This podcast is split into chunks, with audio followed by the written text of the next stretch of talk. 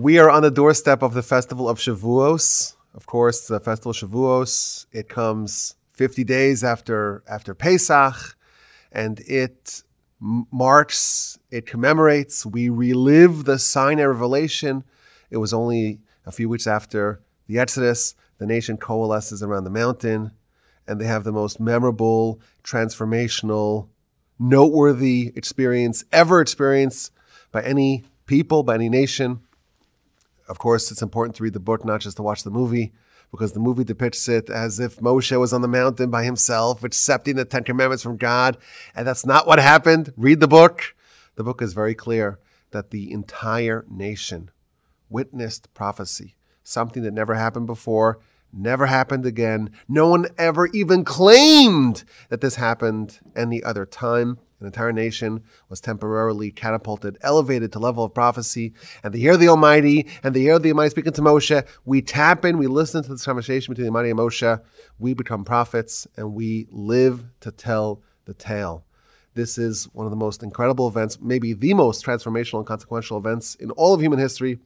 And it happened to our people, and we relive it year after year, but really every day. You know, this is what we do. Our nation, we receive the Torah we started to receive the Torah. We got the Ten Commandments. We got the mitzvahs. Moshe went up to heaven for 40 days to get the actual details. The Ten Commandments are a digest, are a concentrated version of all of Torah. Our sages tell us that there are 613 letters in the Ten Commandments because they contain really everything in a very concentrated form. Moshe goes up to heaven for 40 days and 40 nights, doesn't eat, doesn't drink, and he receives the details, and the might gives him the tablets which are etched by the finger of God. And this he brings down, of course, doesn't really end so well because he comes down, he finds the golden calf and the revelry, and he shatters the tablets. And he goes up a second time, and goes up a third time, and comes back down on Yom Kippur with the second set of tablets. But the initial beginning of the Jewish people's forging of a, a permanent bond with our Creator was done on Shavuos. We experienced the prophecy. We heard the Ten Commandments, the first two from Hashem directly and the subsequent eight via uh, via Moshe as well. And this is when it all started. This is where our nation was essentially founded, and every Shavuos we relive it and re-experience it and re-accept the Torah anew. So to celebrate this and to deepen our appreciation of this festival, we gather together with uh, the the Torch rabbis and podcasters here in the Torch Center and we're going to discuss it. And like uh, we've done in the past, this is going to be the Torch Roundtable, the Torch Podcasters, Podcasters Roundtable, and we're going to talk about the festival. And uh, we haven't coordinated what we're going to talk about. We haven't uh, made plans. This is just we're gonna we're just we're just, just gonna chat about it, talk about the festival. Everyone's gonna have the opportunity to talk about uh, the ideas and the themes and insights. Everyone's gonna share something about the festival. And uh, we have, of course, Rabbi Yaakov Nagel, who is uh, one of the OGs, has been here at Torch for a very long time, since 1998, when I was 12 years old. Rabbi Nagel was in Houston, Texas, overseeing, orchestrating the transformation of the city and of the state. And he's here with us. We have Rabbi Ari Wolbe, has been here since 2005. Rabbi Busto, I think you came in 19? That's right. 2019, and Dan, who's been uh, on the board for well, I don't remember what that was. What was that? 2015 or something like that. A long sure. time before he resigned from the board, uh, much to our displeasure. But uh, he's still part of the team here. Still uh, a great fighter for the cause, and of course has a wonderful podcast. He's with us as well. It's great to have all of y'all here. So let's begin. We'll start with Rabbi Nagel. Oh, oh, yes, and me. Thank you. I'm Yaakov Wolbe. I've been a torch since uh, 2012. Crazy to think about. It's been I'm in my 12th year here, uh, and uh, yeah, so I'm, I'm here. And thank you for for reminding me about that. Uh, but let's begin with uh, Rabbi Nagel, the most senior uh, representative here. Rabbi Nagel has an incredible Daf Yomi podcast. I encourage everyone to listen to it. he's also um, instrumental in the community as the Rav of one of the shuls gives the Daf Yomi here, involved in all sorts of ways of advancing the cause of the community in ways that people know of and ways that people don't know of. Rabbi Nagel, let's hear what we have to say on Shavuos. Okay, you actually alluded to uh, one of the questions that bother me about Shavuos, and uh, you know, from a question you can really tease out and draw out some fascinating insights into the into the Yom Tov, into the holiday. So, the question is, is that when you think about the event as seminal as it was, the event that took place on Shavuos itself, it uh, was very short-lived in, in terms of the fact that the the tablets that Moshe brought down ended up becoming like as he was bringing them down, they you know he saw them involved in idolatry, and he just had to break those uh, tablets and destroy them, and he had to start over again, and it's like kind of like really strange that uh, we make a big deal about this holiday and the receiving of the Ten Commandments when um, we we certainly haven't held up, I guess. Um, and that's it's just something to think about a little bit. Like what's what's going on over here? It gets a little more interesting when you think about a few other questions related to Shavuos. I think it all ties together. So another thing is the name of the holiday is unusual.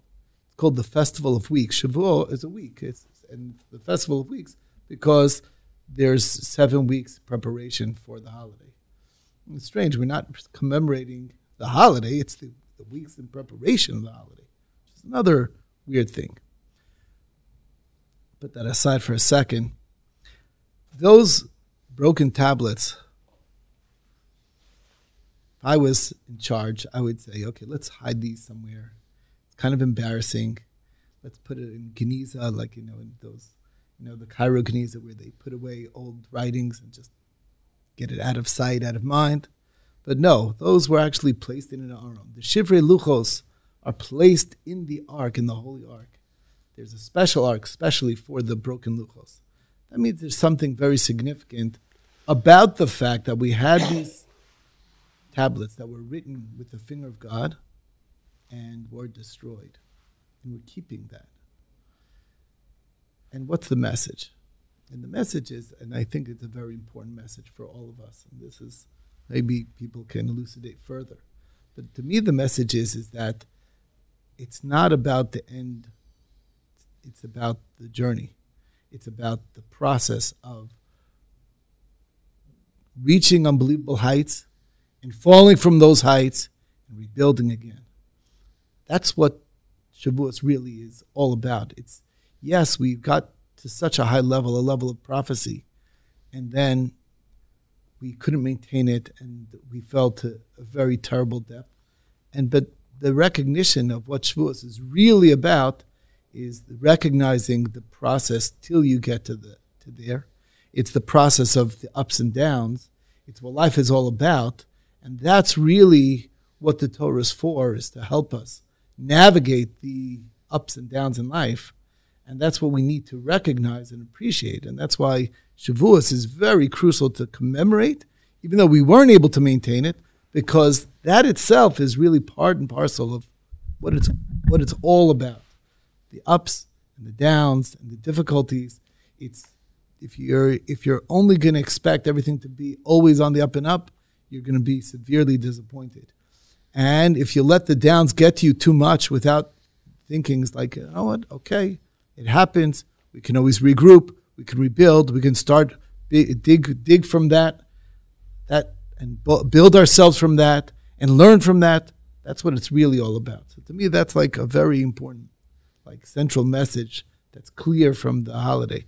So just sharing that with you. A beautiful idea that we we have the the tablets, the ones that endure the second set of tablets, but we can't forget about all the blunders that we had along the way because those also contributed towards the ultimate goal.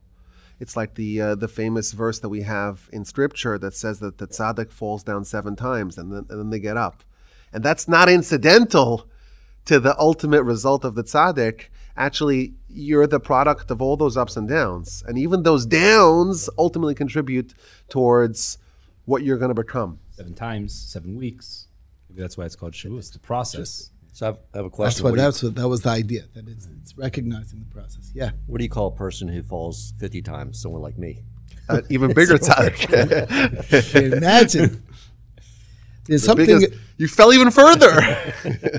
there's something I want to add on that, that to me it's like I don't have an answer. It's just something to think about. The revelation at Sinai was miraculous because to achieve a level of prophecy, I don't have experience in prophecy, but I've read enough about it. To achieve a level of prophecy, one has to refine his body to such a high degree. And it's nearly impossible for the average Joe okay, to actually develop his, refine his body to such a high degree that he's actually able to receive a prophecy. And yet we were able to. That was artificial in a sense. God brought us to a level that was higher than we could really achieve on our own. So, in one sense, we were pushed up even higher than we really could be. On the other sense, in the opposite direction, the Talmud tells us that when it came to the sin of the golden calf, it says, Lo hayu ru- Yisrael ru'uyin lo samaisa." That, that that was artificially low.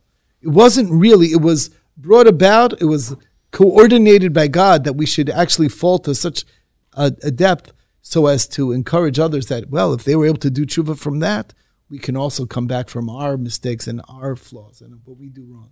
So it's very funny eh, when you think about it. I don't have an answer or an un- insight. It's just the highs were artificially high and the lows were artificially low. We're always really somewhere in the middle. But there, there's a purpose in pushing us beyond our real limits in the upper way and also falling deeper than our really we should have fallen as well to like rebound from that. And I think that's also But isn't that the Jewish condition? We're, we're like the stars and like the sand, right? The, there's no mediocrity amongst our nation. One of the hallmarks of our people is that when we ascend, we're like the stars. That's what the Almighty tells our antecedents. We're like the stars, meaning that we're just absolutely towering above anything. We're, we're from a different universe, different stratosphere. But when we are low, we're we're trodden over people's feet. I mean, we're below other people's feet, which is the lowest that you could get, and even lower. And that and that's the polarity that we have. That uh, that's almost the condition, like the Ramban says in this in this Pasuk parsha, uh, parshas uh, well this um, Pasuk parsha, but it's also featured elsewhere. That um, uh, the word uh, that's used for counting, counting the Jewish people, it's naso, count them. And the, the Ramban brings two, he brought quotes a medrash that brings two psukim, two verses that talk about Yisa, which is the same root as Naso. And that's what Joseph told his two cellmates. One, he told them Pharaoh will decapitate you and remove your head. Yisas Rosh Chamal Roshara. And one of them, he will ascend you. He will he will promote you back to your previous stature. And that's the Jewish people. We're Naso. We're, we're, to be fulfilling this verb. Well, what does this verb mean? Either to me will be uplifted, will be ascended to this high level, we'll be like angels, we'll be the, the, the nation of God, the kingdom of priests, the holy nation, and we'll have a place of prominence close to the Almighty, or we'll be decapitated. But there's really no room in the middle. There's no gray area, and that and that's what we are as a nation. We, we don't have the option of of uh, of mediocrity and just being run of the mill and just just just being ignored. We're going to be great, or we'll be absolutely awful and dreadful. famous or infamous. That's right. So I love this. You're saying that that's what Shavuos is about. Is is that it's commemorating or we're focusing on process change. So that, you know the Sefer Yetzirah, ancient Kabbalistic text, says that there are three categories of kedusha. It's all included in three things: olam, shana, and nefesh, which is olam means world or place, space, and shana is time, means year or time, and the nefesh is the body. Holiness is is manifest in one of these three ways. And the Kabbalists further say that the three festivals map out each one of these three.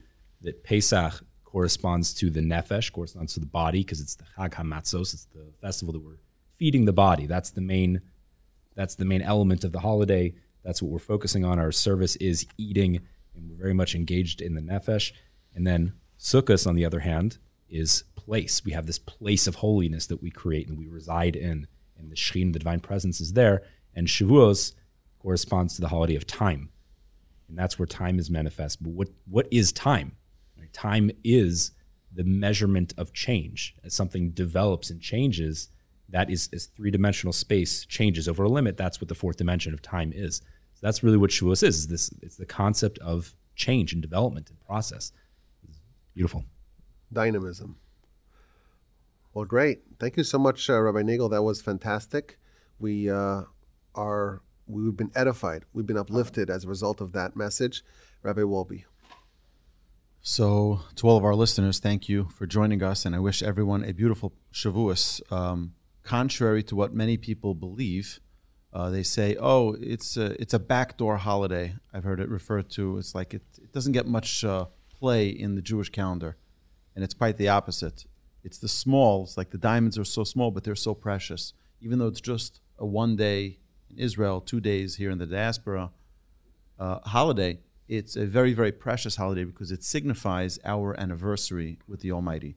And this is our celebration where we undertake again the relationship that we started 3,300 plus years ago.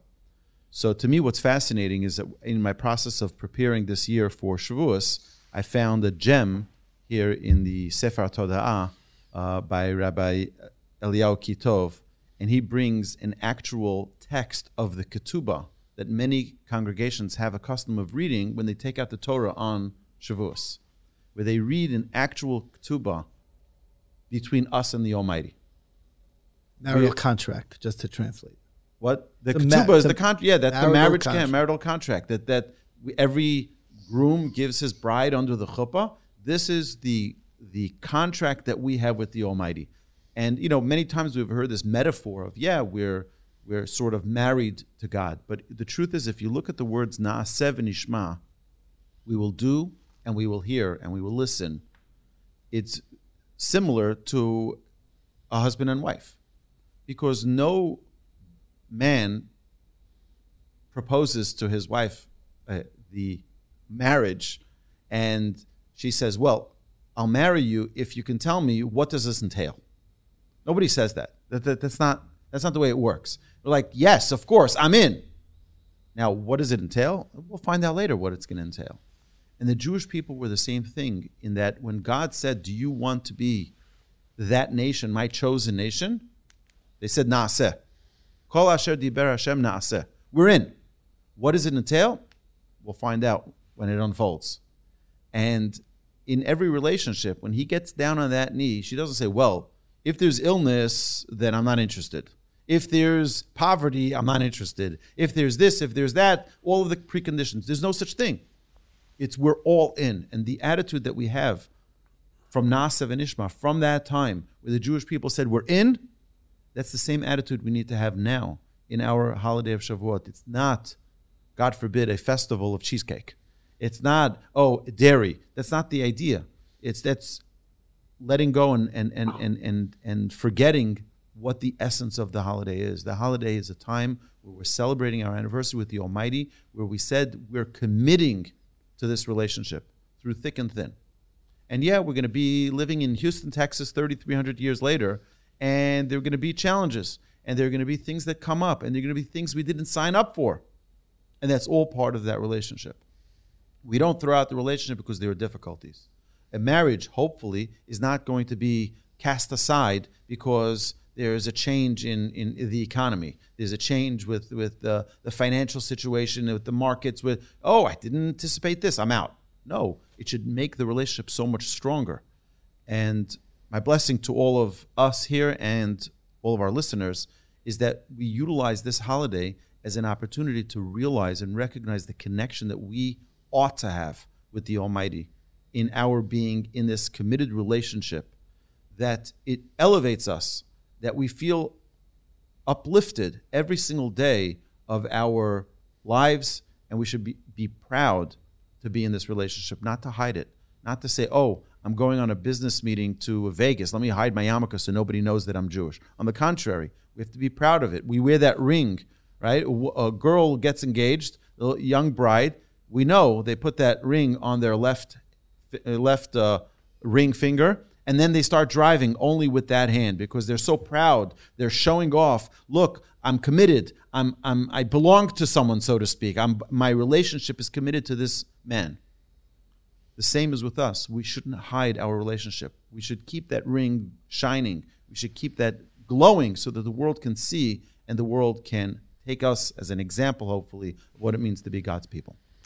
Thank you so much, Rabbi Wolbe, uh, for the reminder that uh, Shavuos really is about this incredible relationship that we have that endures, that the, the passion endures 3,300 plus years later, and we renew our vows every year.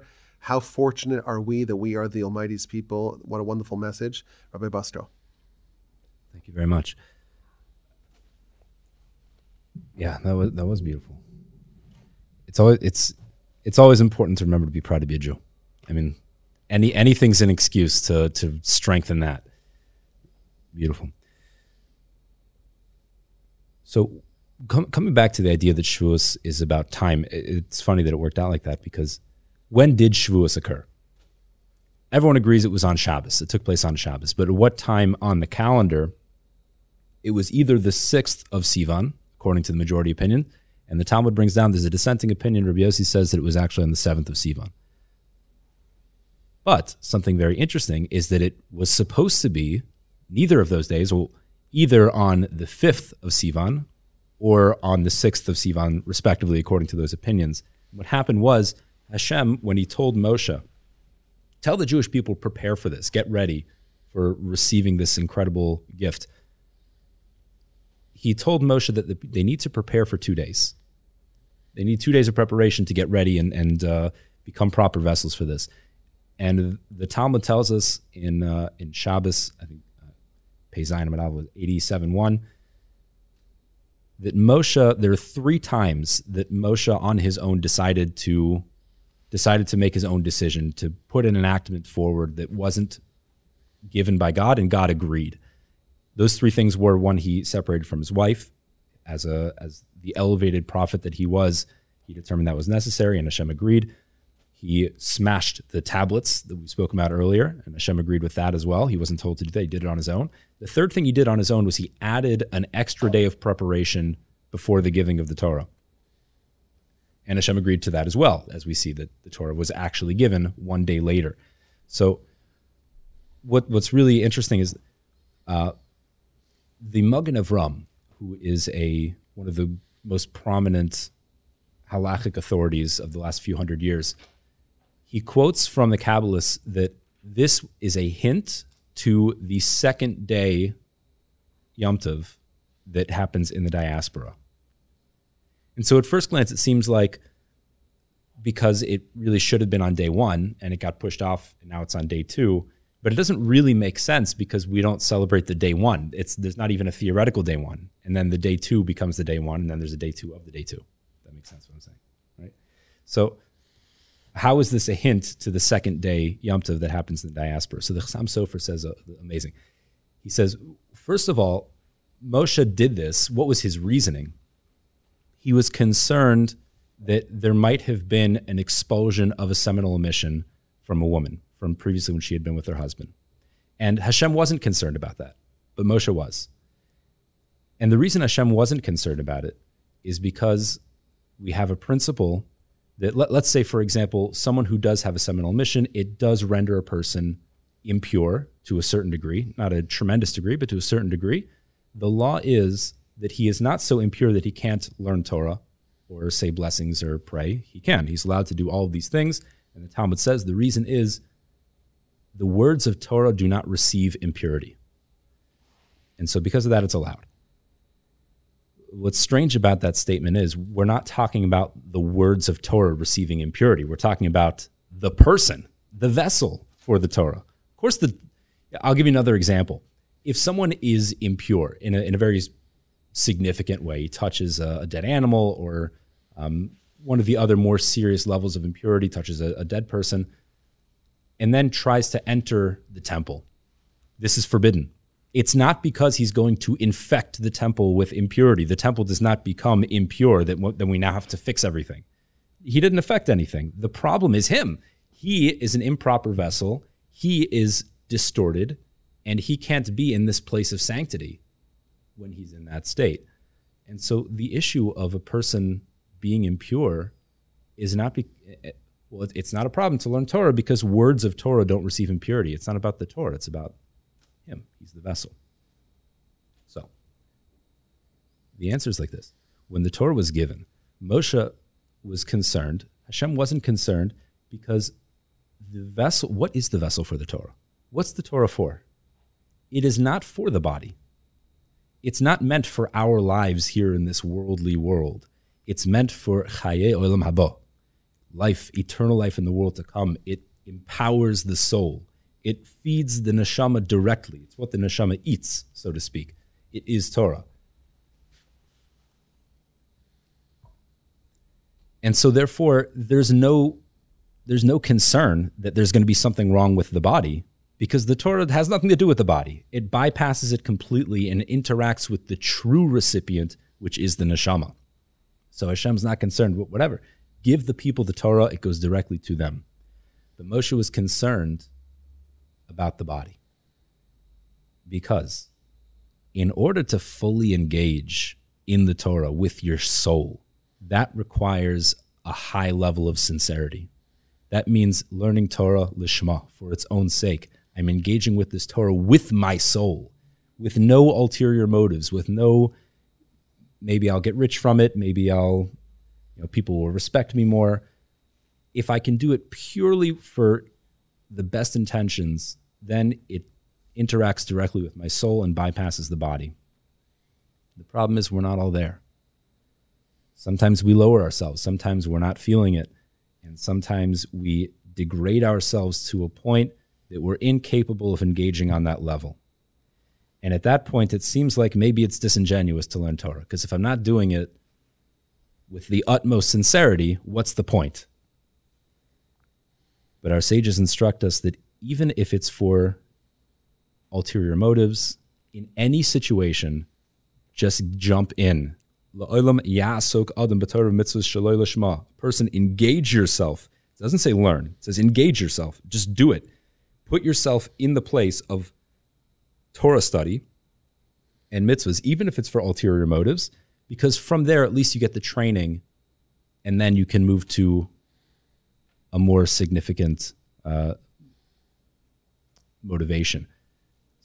A woman in my neighborhood yesterday told me that she was listening to a podcast who said that she doesn't tell her kids to say please or thank you or sorry or anything like that because she wants it to be genuine. She wants the kid to actually mean it. So she's not going to tell the kid to say it. Like, good luck. Good luck. That's, I, I can't think of anything more foolish. Teach your kid what to train the kid. Of course, he's not going to, it's not going to be serious. It's not going to be genuine. He's a child. He doesn't have the wherewithal to mean it genuinely, but at least you give the kid the training. And once it's there, you've built an infrastructure and then you pour in all the sincerity when it becomes real. So, yeah, I'm calling her out foolish. It was a foolish statement. We need to train ourselves. Now, Moshe saw this coming. Ideally, this never would have been necessary. When the Torah was given to the Jewish people, it would have gone directly into our souls and we'd have interacted on that level. But Moshe saw into the future, so to speak. He he predicted we might not always be on that level. And we might fall prey to sin. And we might degrade ourselves to the point where we'll need our bodies. And so, therefore, he set a precedent. Give us an extra day of preparation to purify the body. Let the body get involved here because we need the Torah to be accessible on every level, even when we're not feeling it. Without that, we wouldn't have had an option. And so the Kabbalists say this was a hint to the second day of Yom Tov in the diaspora, because the reason we have a second day in the diaspora is because of the destruction of the temple, because of our sin, because we've degraded ourselves. Moshe saw this coming. He gave us a chance. And the message is if you're not feeling it, who cares? Train yourself, get into it, and you will get there. Thank you so much, Rabbi Busto, for that uh, very, uh, very clever insight. But I want to push back, or at least hear more about what you have to say about this, uh, because I was always trained that the objective of Torah is that it actually influences, elevates, transforms the body. We don't believe that the body must necessarily be uh, in opposition to the agenda of the Almighty. We don't believe that. We believe that it too can be brought up to parity with the soul. It could be elevated, it could be refined. And that's why, like the Gemara says, the, the, the bodies of the tzaddikim don't confer impurity because they themselves have cleansed and refined and elevated their bodies. So, and the mitzvahs, of course, mitzvahs we do with our bodies almost exclusively. So the objective is not to say, well, there's the, the way I understand it. maybe you can clarify. But it's not to say, well, we have the soul, and the soul is pure and elevated and refined and sublime and all that. And the body, well, it's a vessel of sin and, and, and it's kind of left behind. Rather, it's to create a certain parity, a certain harmony, a balance between the body and the soul. And the body and soul are both rowing in the same direction. The body is also undertaking the agenda of the soul via it being transformed with Torah. Well, that's the that that's that's the the magic of of a, of a tzaddik, where they become in their entirety completely subservient and submitted to God, and that's done via Torah. So maybe you could clarify thanks more about that. I, w- I will clarify. Yeah. Let, let's say you're driving somewhere, you don't know where you're going, and someone gives you directions. So, are the directions that they give you for the car or for you? They're for you. I mean, the car is the one that's going to have to employ. The car is the thing that gets you there. The car is the vessel. But the directions aren't for the car. It's for the driver of the car. It's for you. It's for you to be able to get to your destination. The Torah is, it does have the capacity to transform the body, but it's not for the body. It's for the soul. Uh, And okay, so we're going to disagree on this because we know we know that the, the reason we have the resurrection, the Tchias HaMesim, is because it's not fear for just the soul to get the reward. because the body participated because the body and- and was participated. elevated. But but, but the result of that. idea that there would even be a question about that is what Rabbi Busto is saying. Meaning, No, but uh, in your analogy, okay, the, the, the soul is the driver, the body is the car, right?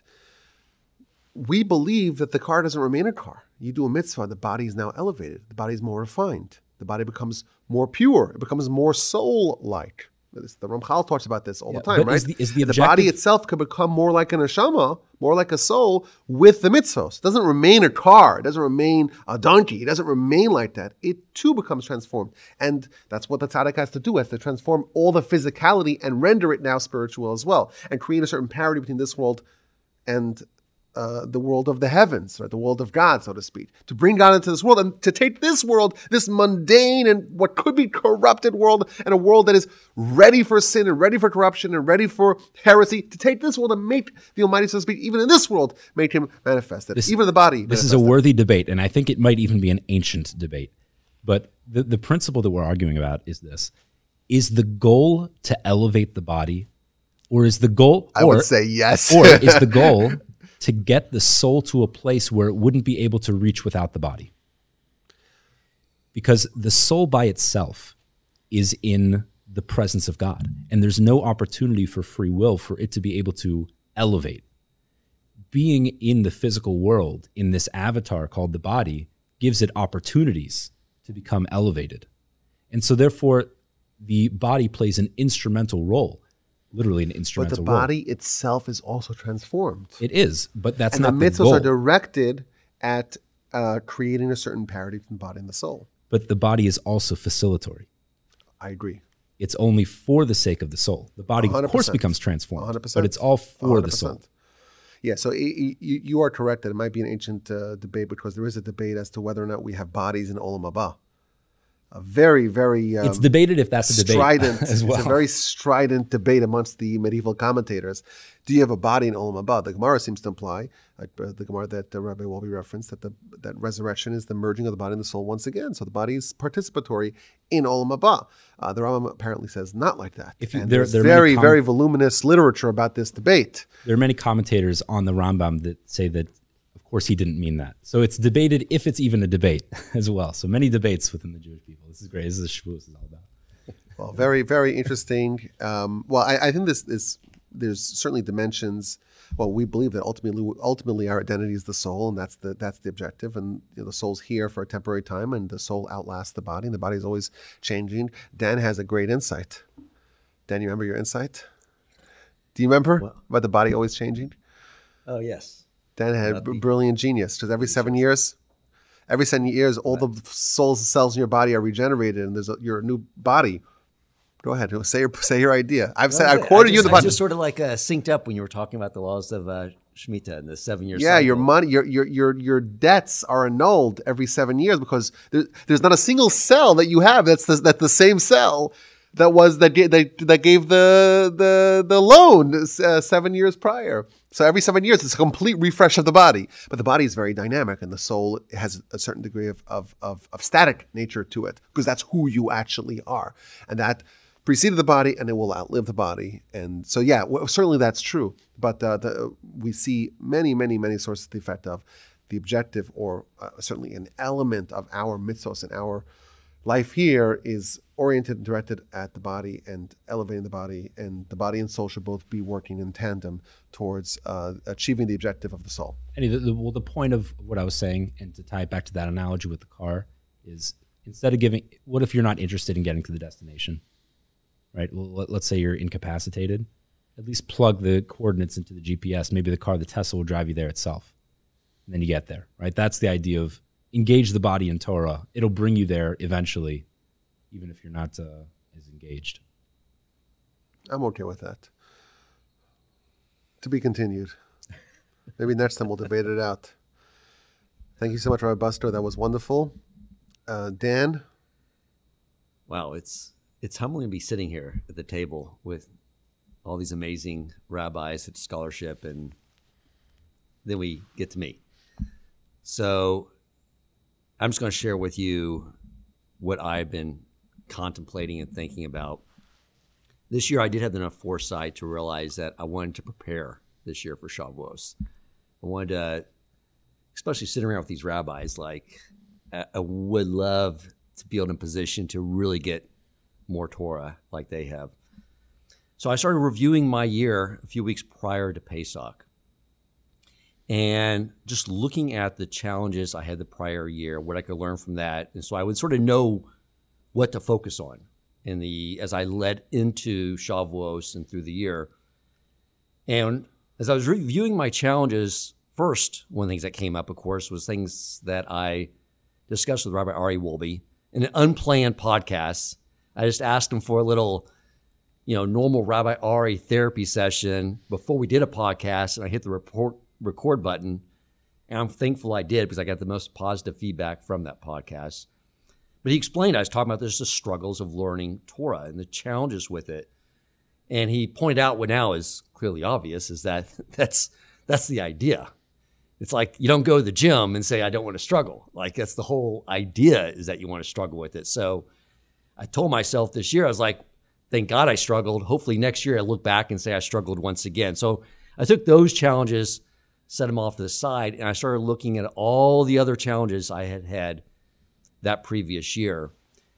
And what I learned was quite horrifying.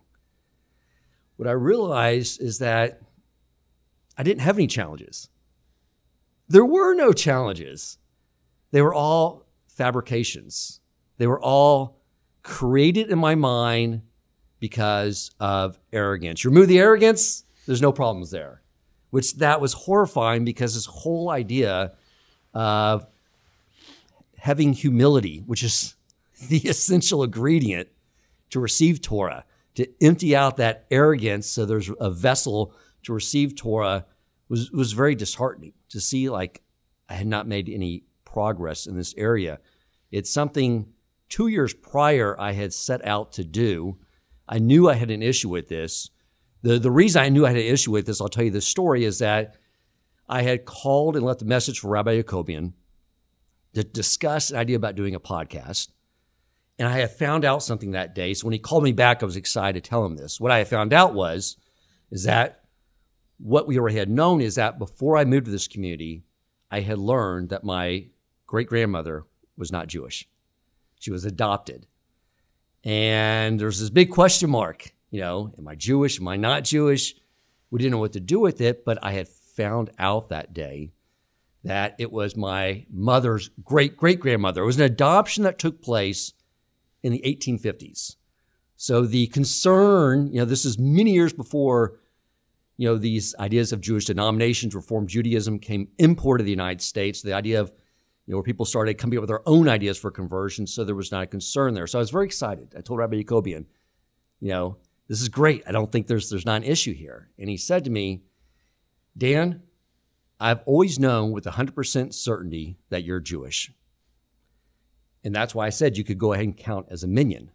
And I said, So, how in the world would you possibly know that without this very important intel I just shared with you? And he said to me, The reason I knew you, you were Jewish with absolute certainty is because every time I asked you to do something, you argued with me. And as I was about to start arguing with him about how I never argue with him, I stopped myself. And for those listening, is like, what does that mean? I think the idea here is that Jews have much stronger yetzer hara to create a counterbalance weight with the, the, the stature of the neshamas that we come from in order to keep things equal. So I guess when non-Jews go to the beis Din and say, I like to convert, and the rabbis say, well, do X, they say, of course, Rabbi, and they do X. You get a Jew and Dan Coleman, and the rabbis say, do X. Like, I don't know. I don't know if I really agree with that. Maybe I should do Y. So I understood where he was coming from. But so, but I, I really started thinking about then Rabbi Jacobi and, and something that he had said. I really started contemplating this idea. So during this process, I'd always meet with him to sort of go over the halakha I learned, and you know, just sort of have him test and see where I was holding and, and provide me some guidance.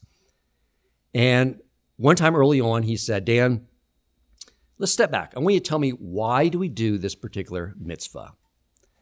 And I stopped for a second, got my thoughts together, and I gave this amazing, well thought out expose on why we do this mitzvah. And when I was done, I knew I was going to look up and I was going to see Rabbi Jacobian grinning ear to ear and say, Dan, that was beautiful. You are such a tzaddik. You're amazing. But what I looked up and saw was a man who had a look of just irritation in his face. And he slaps his hand on the table and says, No, we do that mitzvah because Hashem said so. And you would think that would happen one time. I think that happened five or six times. and I was really contemplating like the beauty of what he was saying.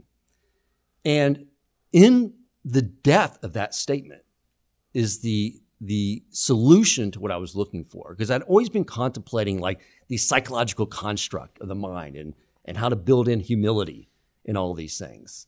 And what he was saying was just so pure, and it actually is the solution to achieving humility. So I, I shared this idea at my Pesach table that first night, and I, I told them about like we had this Torah before Mount Sinai. You know, it was, you know, like Rabbi Busto referenced, we have this Sefer Yetzirah that uh, Av put together. We know that Shem had a, a yeshiva. What was it they were learning? It was these ideas like with uh, Sefer Yetzirah where you can extend your consciousness you know, to different levels, like in this other world, and you could manipulate the Hebrew letters, and then, you know, like the, the sages would use this this technology to create calves before Shabbos. And I was sort of talking about how, you know, Abraham knew all the mitzvos because he was able to, he was at such a lofty level, he knew that it made sense to wave a lulav, you know, at a certain time of the year.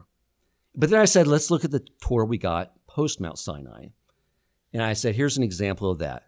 My wife, Elisheva, spent the last week scrubbing out the pantry and the fridge, getting rid of all the crumbs, and then getting rid of all the chametz, and then, you know, supervising me koshering the kitchen, and then, you know, getting food, kosher food, cooking, and all this stuff that on the outside looks like very mundane. It's not as, it's not as cool sounding as elevating your consciousness to the world of uh, another realm and creating a calf. But I said, like, but that's the beauty of it, is because even though those mundane acts make no sense, what she was saying is, Hashem said so. I am fulfilling his will. I have limited intellect compared to my creator. When we do these mitzvot, or even studying Torah, and we don't understand why we're doing it, that's the beauty. We're removing that intellect our, that doesn't understand our arrogance and just fulfilling the Almighty's will. And and that is the beauty of what he gave us is the ability through those actions to humble ourselves. And the more we do that, the more we humble ourselves. Even just learning Torah. Sometimes you learning Torah, it doesn't like, why am I learning this? Like I was just studying in Mishnah Berurah about the halakha round. If it's Shabbos, I'm super thirsty. When you find gentlemen invite me over for your home for Shabbos or someone else, and I get served a glass of muddy water with worms all floating through it right? And I was studying, like, I don't think this is ever going to happen. But I was thinking to myself, Rabbi Jacobian's words, why am I learning this? Because Hashem said so. So I think that is the beauty of what the Almighty gave us. That's what the Jews were thinking of when they stood at Mount Sinai and they said, We will do and we will hear. It's simply that subservience. And one more quick idea I want to share to put a punctuation mark on, and you guys can cut this out if I'm going too long, taking up too much self space. But some things that Rabbi Ari said through an experience I had as he was talking just now about being proud. He talked about our last podcast, being proud to be a Jew. And he talked in the past about, you know, why the other nations, you know, sort of resent us at times and about how, you know, there was anti Semitism that, that came into the world uh, when we received the Torah. And here's this experience. So I hired a gentleman recently back late last year, awesome guy.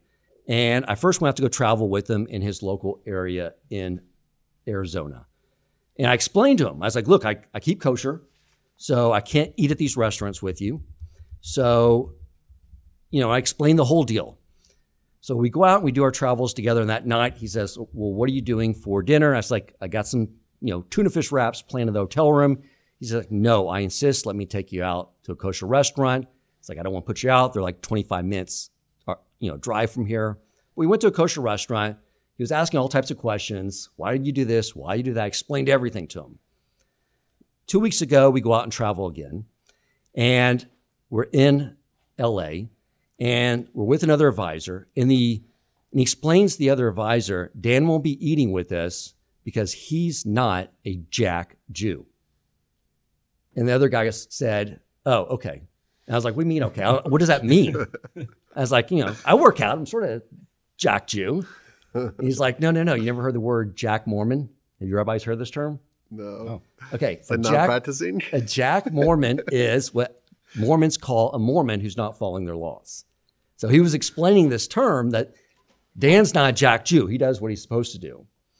And the other guy said, like, I really admire that. But here's what I realized in the conversation is that as they were sort of catching up with each other, the gentleman used a few words of profanity.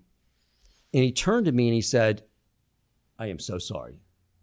Please forgive me. And I'm thinking, like, what, why are you apologizing to me? And then I realized, like, oh, he's looking at me with a yarmulke, keeping kosher.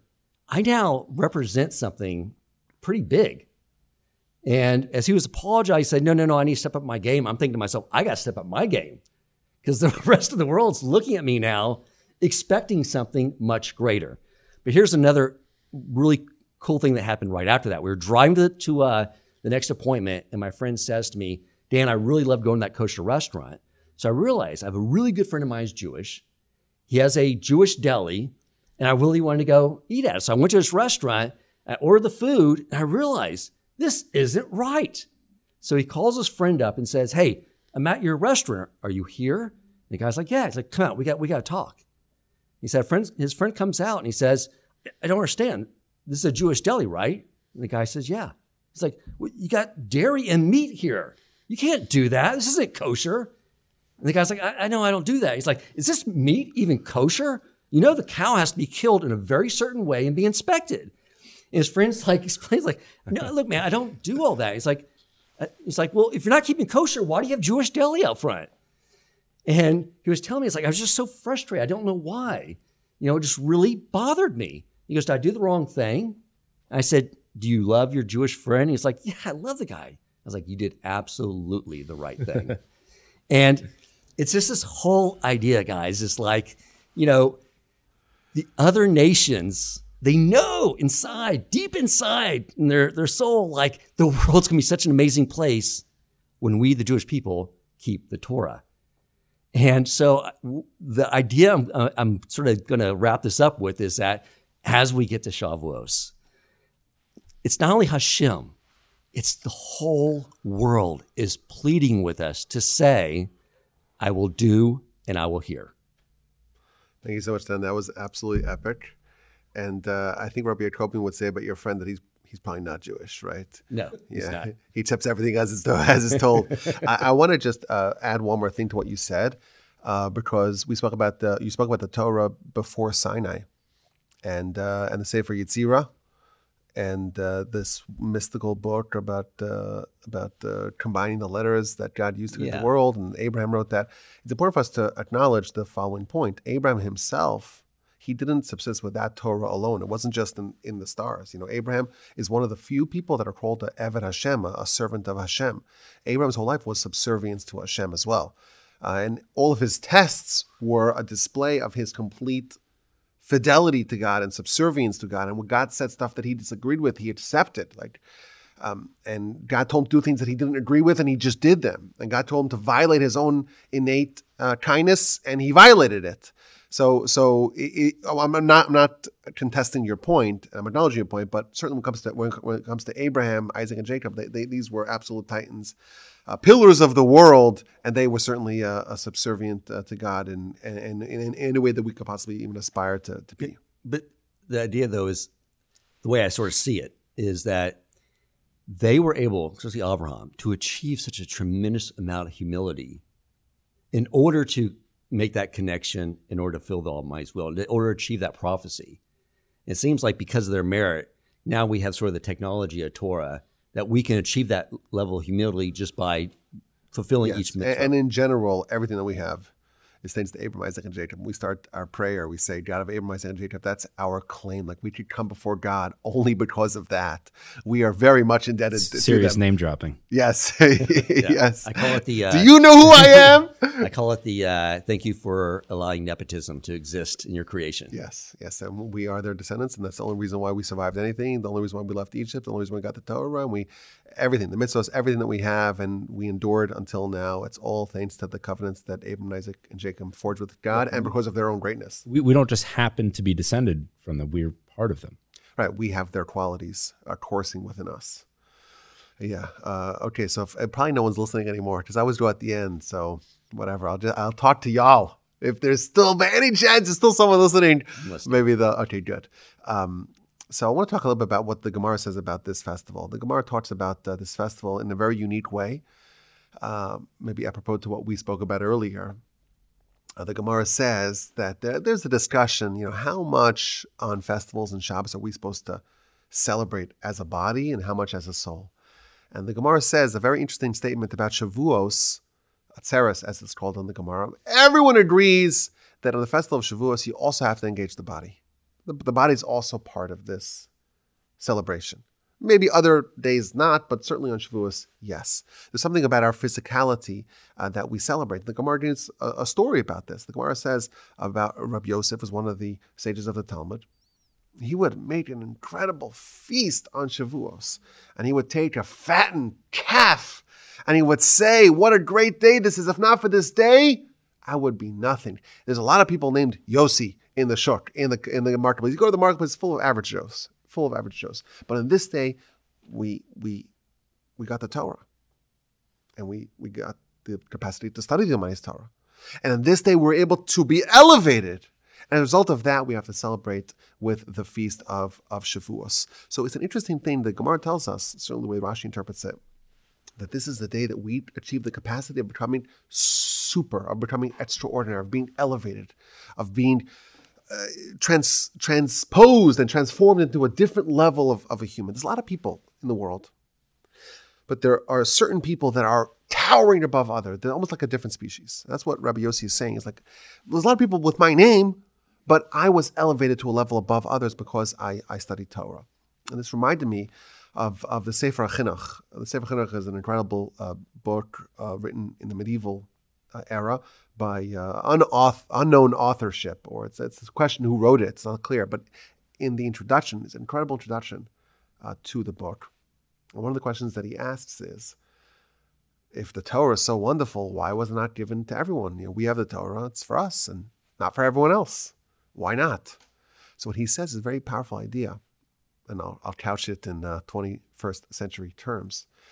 Today, it's very rare to see someone who can run a four-minute mile. A couple hundred people in history have done it. It's very rare. Much less a sub 10 second 100 meter dash. How many people could be astronauts? How many people have actually uh, graced the moon? Not getting into the discussion of whether or not it actually happened, but how many astronauts are there? Like, how many Navy SEALs are there? Like, they, the, there are certain elites, you know, the, the, the 1% of 1% of, of humanity in every field. In the field of being elevated, in the field of being connected to the Almighty on a level that no other human can, in the field, as the, the, the verse tells us, of being a kingdom of priest and holy nation, we are the Navy SEALs. We are that elite in the one area of connection with the Almighty. And when did we get that? When did we get this capacity of, of ascending and becoming so uh, so spiritual, so spiritually acute, and and and refining ourselves to the degree that we can become indistinguishable from angels? When did that happen? It happened on Shavuos. And that's what we're celebrating on this day. This, this ability of, of, of elevation and transformation and, and being part of this incredibly unique group of people, this unique cohort of people. Of course, we know the Midrash tells us that the Almighty offered the Torah to everyone. He went to the Ishmaelites and Esav and the Romans and the Persians. Everyone had the opportunity and they all passed. And we accepted. And that gave us this portal to greatness that we have, uh, we have via the Torah. Now, I saw another idea along these lines, uh, courtesy of the great Rabbi Shlomo Arieli, who was the, the, the famous Talmudic lecturer by Usher Arieli's brother. And uh, he has a book that I purchased, and I got it last week, and I was perusing it. Uh, and he it's on the festivals, and he has a nice piece on Shavuos, and he speaks about this Gemara, and he says something very interesting that I think it's worthy to share. Torah is a pursuit. It's our national pastime. It's what makes us Jewish. There's a famous line, I think it's from Saadia Gaon, that says that our nation is differentiated only by the fact that we have the Torah. That's our pastime. That's our obsession. That's who we are. That's what we represent. But there are other pursuits as well. People are into mathematics or history or whatever pursuit uh, that they, they may have. There are other pursuits, and, there, and there's Torah. But Torah is qualitatively different in that Torah transforms the person. You think about a person, they have knowledge, right? You are you, and, and you have knowledge. And that knowledge is appendage to you, so to speak, but you remain the same. And that's why you have someone who's an ethicist who's not very ethical in their behavior because, you know, there's the field of study and then there's who, who you are. And those are, are separate. You could be a very ethical person, but that's that's a separate discussion. It's a separate uh, pursuit to actually become an ethical person. Torah is different. When you immerse yourself in the Torah, necessarily you're going to be elevated. And that's what Rashi, Rashi even says on Rabbi Yossi, says that this is the day that changed everything because we got the Ma'is Torah. And, and part of that is that we were elevated to a, to a higher level. And an example of that is uh, what we spoke about earlier. The, the, the broken, uh, Rabbi Nagel mentioned the broken tablets, the shards of the tablets. What happened to those shards of the tablets? They were placed in the ark. And in the ark, you had the luchos and the shivrei luchos, the, the, the tablets that were not shattered, that endured, and the ones that were shattered. shattered. And the Gemara says, why? Why do you have the luchos and the shivrei luchos? Why do you have the, the tablets that were unbroken and the ones that are broken in the ark? It's to tell you that the Torah scholar who forgot all of his Torah is still in the ark. You have the Torah scholar that has, it's pristine, nothing's lost, perfect, like the unbroken tablets. And they're in the ark. And you know who's right next to them? The Torah scholar that's completely shattered. You forget all your Torah? You're right there. You're still there. Why are you still there? Because you still have that elevation. That transformation endures. Even if the Torah is forgotten, the letters have flown back to heaven. The status that a person absorbs with their transformation, that remains. If someone is a great physicist, but then they lose every bit of knowledge of physics that they have, and they're like a first grader when it comes to physics. They're not a great physicist anymore. Because again, the knowledge is separate from the person. With Torah, a person's refined and elevated to such a degree, they could forget everything, and they could still be right there alongside the other Torah scholar. They're both in the ark, and they're completely uh, indistinguishable. Our sages tell us that the fools, the fools they stand up when the Torah scroll comes in, but when a, a Torah sage comes in, they don't. The Gemara tells the great sages compare themselves to, to veritable Torah scrolls. And this maybe is uh, relevant to our discussion that we had, uh, Rabbi Busto and I, that a person gets completely changed, body and soul together. And what's amazing about this is that who was Rabbi Yossi, the author of this statement? Who was he? Who was he? He was one of the great sages of the Talmud. But he had a little bit of a tragic story in his life. He became blind and he forgot all of his Torah. So if you just measured him the way he is right now, the knowledge that he has, he doesn't have knowledge that would be sufficient to be considered a, a Torah sage. But nevertheless, he was transformed, he was elevated. And that's why he's the one to tell us this idea. He's the one to celebrate the transformation that we have, or the, the, the great gift that we have on Shavuos, that we have the ability to have a, a, a study, a pursuit that's completely transformational to a person. And Rabbi Yossi is still one of the great sages because he had the Torah, and that uh, remains forever. That sticks around. So I think it's just a nice thing to appreciate that we have the capacity to connect to the Almighty in a way that no one else has. This is how we love God. This is how we fear God. This is how we interface with God. He gave us His Torah, and the holiness that's found in the Torah is the holiness of God, and that's how we can we could have a relationship with the Almighty via His Torah, and that's what we're celebrating on this day. The Almighty tells us, "I'm going to give you what you need to be the kingdom of peace and holiness, to be that elite, those Navy SEALs of humanity." This is what we got, and we still have it, and the holiness of the Torah has not been diminished. And the letters of the Torah are the same letters that the Almighty used to create the world, the same letters that the Ramban tells us are the names of God. We still have the Torah in its complete, pristine holiness. What a privilege that we have to be part of this great nation and to be able to immerse ourselves in the Almighty, in the Almighty's holy Torah. And this, of course, we're going to revisit on Shavuos, and hopefully we will be endowed with the blessing of Torah and to have an incredible, uplifting year in all of our pursuits of greatness and growth, and of course, in our pursuit of Torah. Wonderful. Well, thank you. Uh, thank you all for, for joining us here at the Torch Center. Uh, Rabbi, rabbis, uh, respectively, Rabbi Nagel, Rabbi Wolbe, Rabbi Busto, Dan, who didn't we uh, didn't we give you smicha last last time? No, God help us, no. uh, this was wonderful. Uh, you could uh, reach out uh, to any one of us on our respective uh, emails. Uh, Rabbi Nagel at uh, gmail.com, is that right? A Wolbe at uh, torchweb.org. Rabbi Busto has like seven different email addresses. Yeah, you just pick one of them. Any one of them The average rabbi.